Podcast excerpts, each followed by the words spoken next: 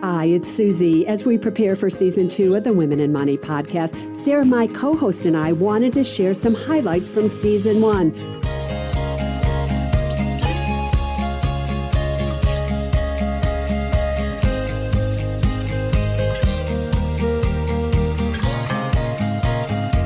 On this podcast, I want to talk about love and money. Because what is so very, very sad is that do all of you realize that one out of two couples that get married get divorced? That's 50%, everybody. And the number one reason for divorce is arguments over money. Now, why are you arguing over money? It's because you knew absolutely nothing about the person that you married or got in a relationship with when it comes to personal financial intimacy details. Let's get honest. Are you happy? Are you happy with how he is spending the money? Are you happy that maybe he's in total control of the money and you have no idea how much money you have, what the title of your house is in, what does his will say, the life insurance, who's the benefit? You know nothing. Does that make you happy? Does that make you feel secure? You know, the goal of money is for you to feel secure. And if you are in a relationship and you can't even talk about money. If you don't know everything about the money that you have, there is no way, there is absolutely no way that you feel secure. So it is important that every single one of you, every single one of you has your own credit card, maybe two credit cards in your name, your own bank account with your own money. So on the podcast today, we're going to hear from a woman who's absolutely fed up with her husband, financially speaking. And we're going to talk to her about it and see if you can recognize yourself in this woman.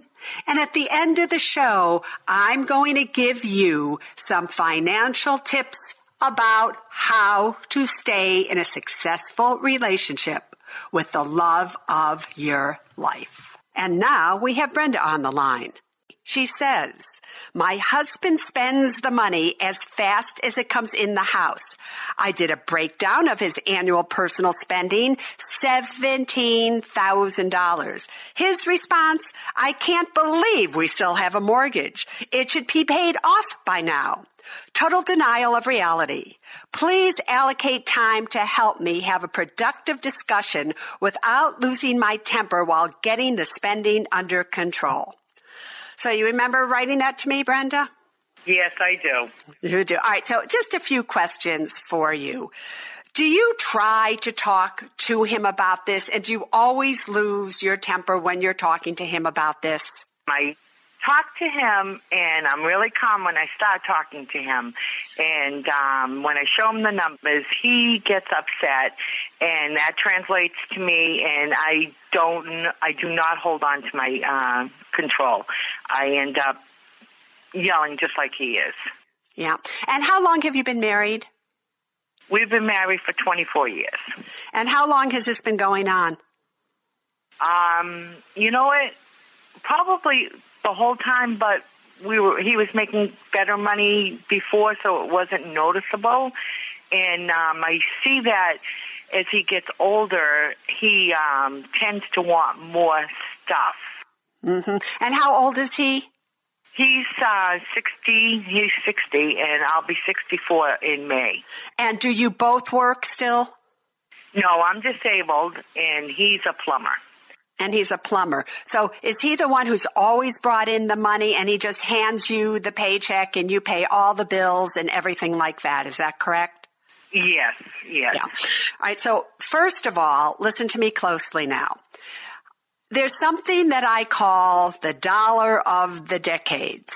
That when we happen to turn 40, 50, 60, 70, we start to really get nervous because that's a financial transition point in our life. Yes. And it is not unusual, just so you know, that men, when they turn 60, they want more toys. They spend more money. They do not like getting older, even more than women. Women never like getting older, but men hate it because they're not as strong. They see it's harder for them to work, whatever it may be. Does any of that ring true to you as I'm saying that to you? Yes, and plus two, he lost his father um, a couple of years ago, and I noticed a big change there too. All right. And so when that starts to happen and we feel this hole within inside of ourselves, we start to think, oh, if I just buy this, if I just spend money on this, if I get a new car, has he wanted a new car lately? He wants a new boat. A new boat. All right. So usually it's a boat or a car. I'm telling you, it's universal. And I'm saying this to you so that you don't feel bad. So that you just don't think it's you going through this. This is a universal phenomenon that happens.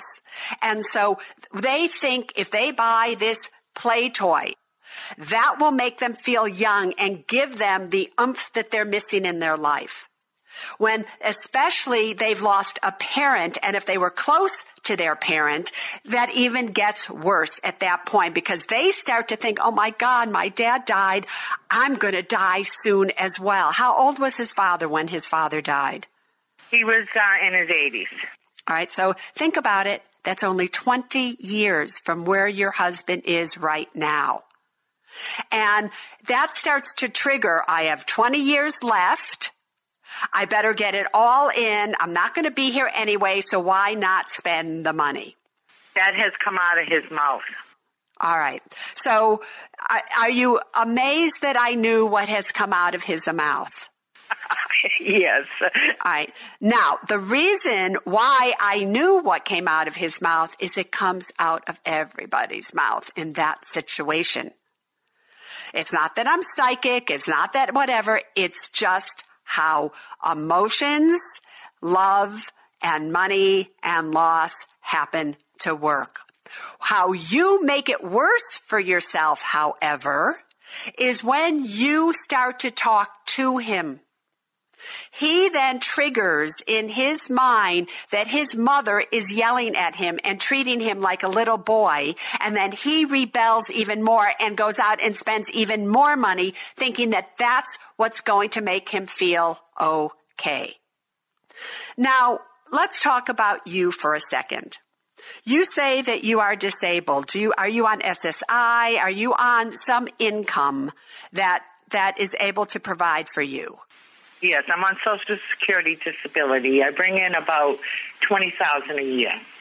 And let me ask you this: If something happened to your husband and he died tomorrow, is there enough money for you to go on with your $20,000? He hasn't started collecting Social Security yet. He obviously doesn't have a pension. Is there enough money in a 401k plan and all these other things that you should be putting money away for you to be okay? Well, Susan, my uh, expenses are very minimal when he is not spending. Uh, my mortgage is five seventy seven. I've got a, about one hundred and twenty thousand in um, an IRA for retirement, and um, I, I believe I could handle everything if something happened to him. He won't get insurance, and he's also going to be breaking a, a IRA uh, to buy this boat. Oh no, he's not. Oh, no, he's not, girlfriend. Because if he goes into his IRA to buy a boat, and I am here to tell you because I am a boat owner, because I love my boat. And the one thing about a boat I can guarantee you is it breaks all the time. He already owns a boat. He's going to buy another boat and then hopefully down the road sell the boat he has now. No, he's not. And you are not going to let him because you don't have the money to do so. And so when you talk to him, because while you may think $120,000 is enough, chances are he probably doesn't have a whole lot. How much does he have in his IRA? He's breaking the only IRA that he has in his name only, which is 15000 And then how is he going to pay for the other $35,000 for the boat? He's hoping that he's going to be able to get a boat under 20 grand oh, under 20 grand. And he's going to withdraw $15,000, which means he's going to owe ordinary income tax on all $15,000, which adds to his income, which then means he's going to lose more to income tax. So he's going to need a whole lot more money besides that. Do you have at least an eight month emergency fund? I have um, no. I have about five thousand in an emergency fund. All right. So here's my question for you. From what I get it right, you have your house, and how much is your house worth? About four hundred thousand. And you owe how much left on the mortgage? Seventy thousand. Seventy thousand. And even though you're paying $577 a month on that mortgage, there's no way that if you had $70,000 somewhere that you don't, that if you could have paid off that mortgage, then that almost 577 a month would really add a lot to your lifestyle. So I need you to listen to me and listen to me now. You both are at the age 64 and 60, where it is time that you both start acting like financial adults. Now, I am not saying that you are not acting like a financial adult, Brenda, but your husband is absolutely acting like a foolish kid. Yeah. And he is going to put himself and you in danger. Because if anything happens and he ends up as he gets older and he has to go into a nursing home, you don't have long-term care insurance, you don't have the money for it. The cost to take care of yourself once you turn 70 or 80 goes up so dramatically it is not funny. And I do not have enough money in your portfolios that I'm looking at that you can sustain a four, five, seven thousand dollar a month stay in a nursing home if something were to happen to him because why? You physically can't take care of him. Yeah. And so you have to be losing sleep at night about this, correct? I am. Now, here's my real question. And this is a hard question. When you see him doing this and all, how many times have you thought that you want to divorce him? Oh my goodness. I can't even give you that number, Suze. Uh huh. And what stops you from doing so? Because you're the only one with money.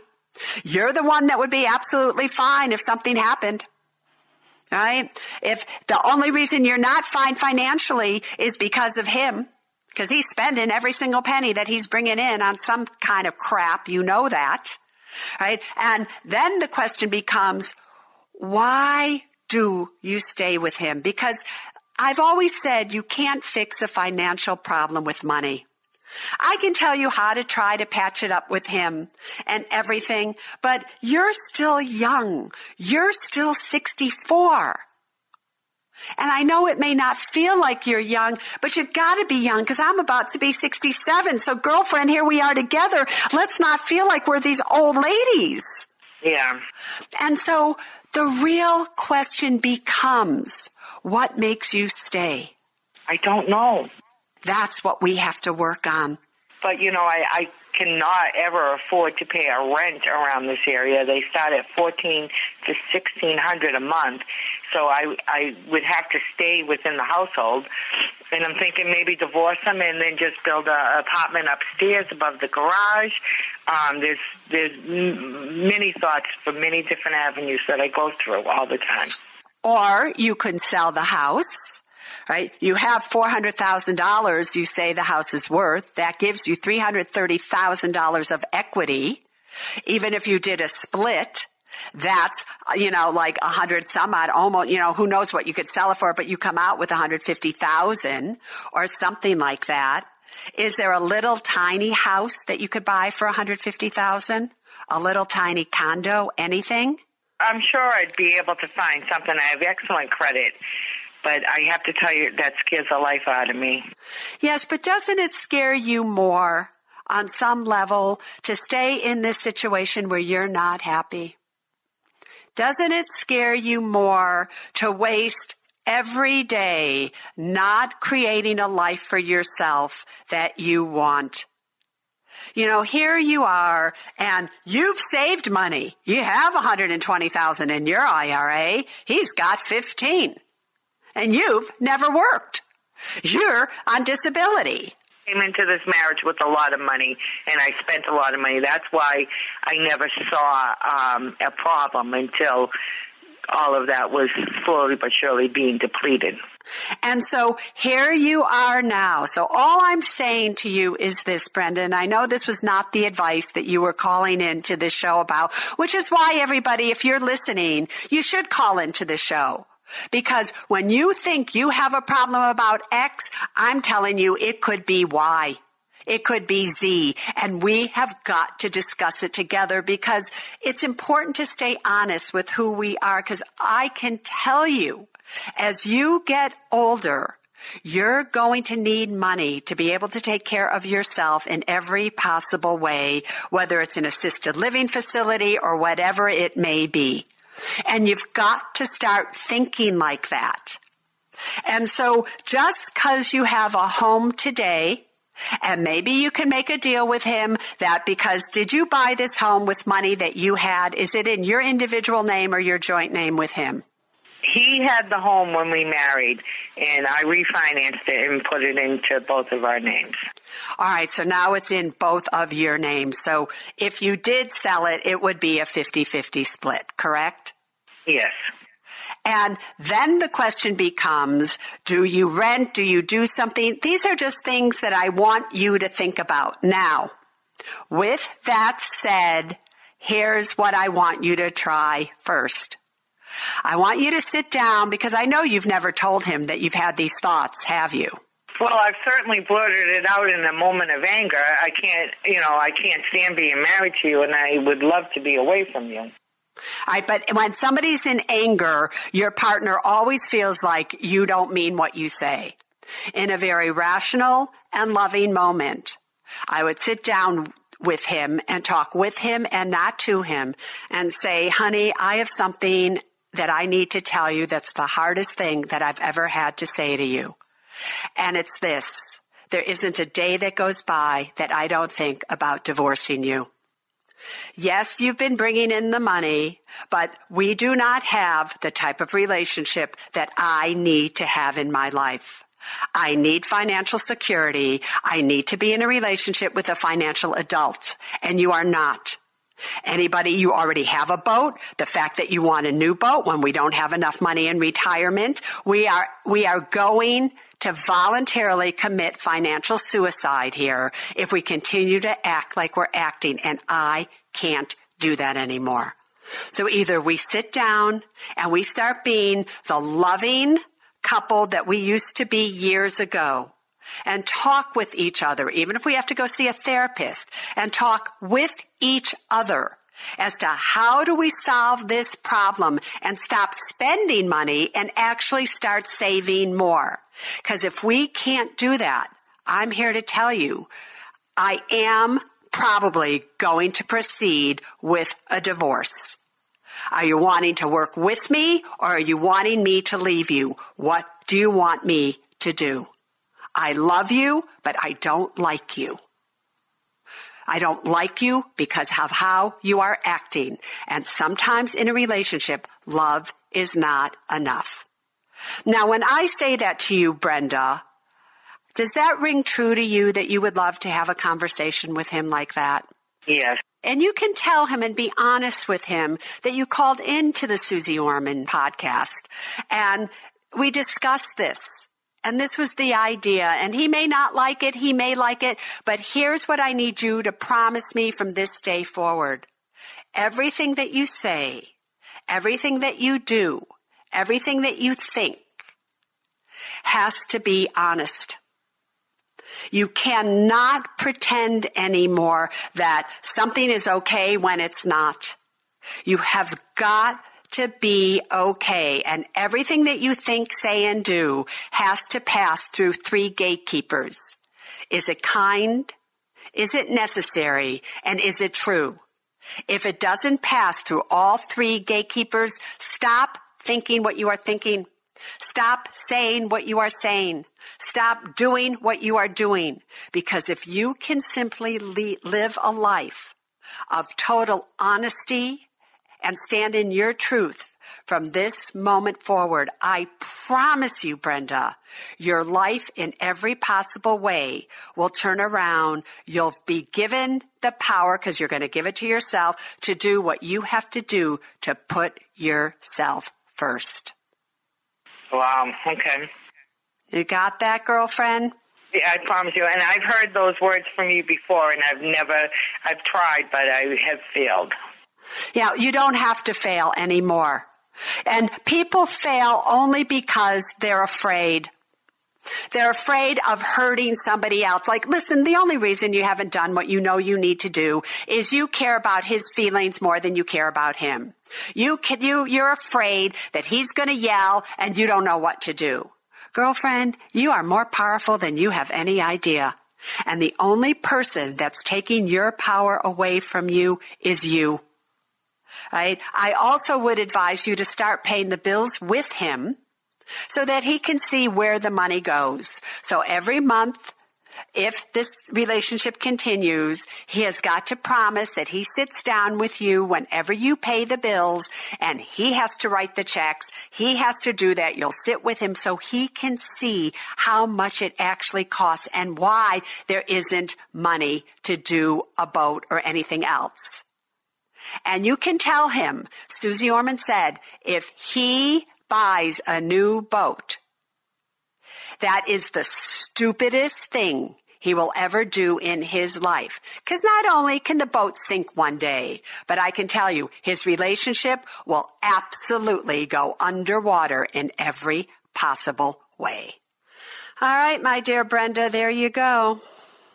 All right. Thank you so much, Suze. Did that help you, girlfriend? It, it, yes, and it will certainly, um, as I read over my notes, it certainly will cement it so that I will be able to put an action plan in place and be able to um, yeah. put a yeah. period at the end of this sentence. And one more suggestion if you can't say this to him, write him a letter and give it to him and sit there while he reads it. And tell him that you wrote the letter so that he can keep it and reread it at least once a week so he doesn't forget. And once he says okay to everything, if he does, you have to send him, make him sign a promise that I promise to be responsible. I promise to stop spending. I promise to not buy a boat. I promise to love you enough that I put you before money. Remember, people first, then money, then things. All right. Thank you so much, Suze. So, that interview that I just had with Brenda obviously was very, very heavy, not only for Brenda, but for me, and I'm sure everybody else that was listening as well. However, it was a very, very important interview. You have got to understand that you do not have the strength to change anybody. The only person you can change is yourself. And if the financial fighting continues and you are not happy and your spouse isn't changing, you have got to have the courage to do what is right versus then doing something that is simply easy, which is nothing. You need to take care of yourself. You don't want to be in a relationship where you are being disrespectful of yourself. And when you stay and you do something that you don't want to do, then you are hurting yourself big time.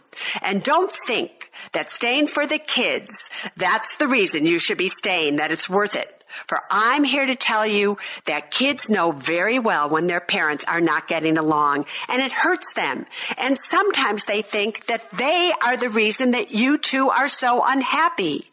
Kids should see that parents have the ability to go on, get divorced, and live great lives.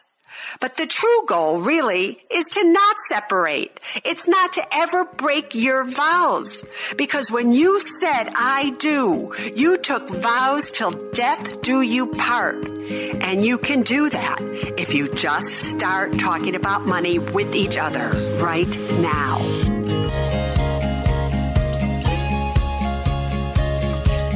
Thank you for listening to this special highlight from season one of the Suze Orman Women and Money podcast. Neither Suze Orman Media nor Suze Orman is acting as a certified financial planner, advisor, a certified financial analyst, an economist, CPA, accountant, or lawyer.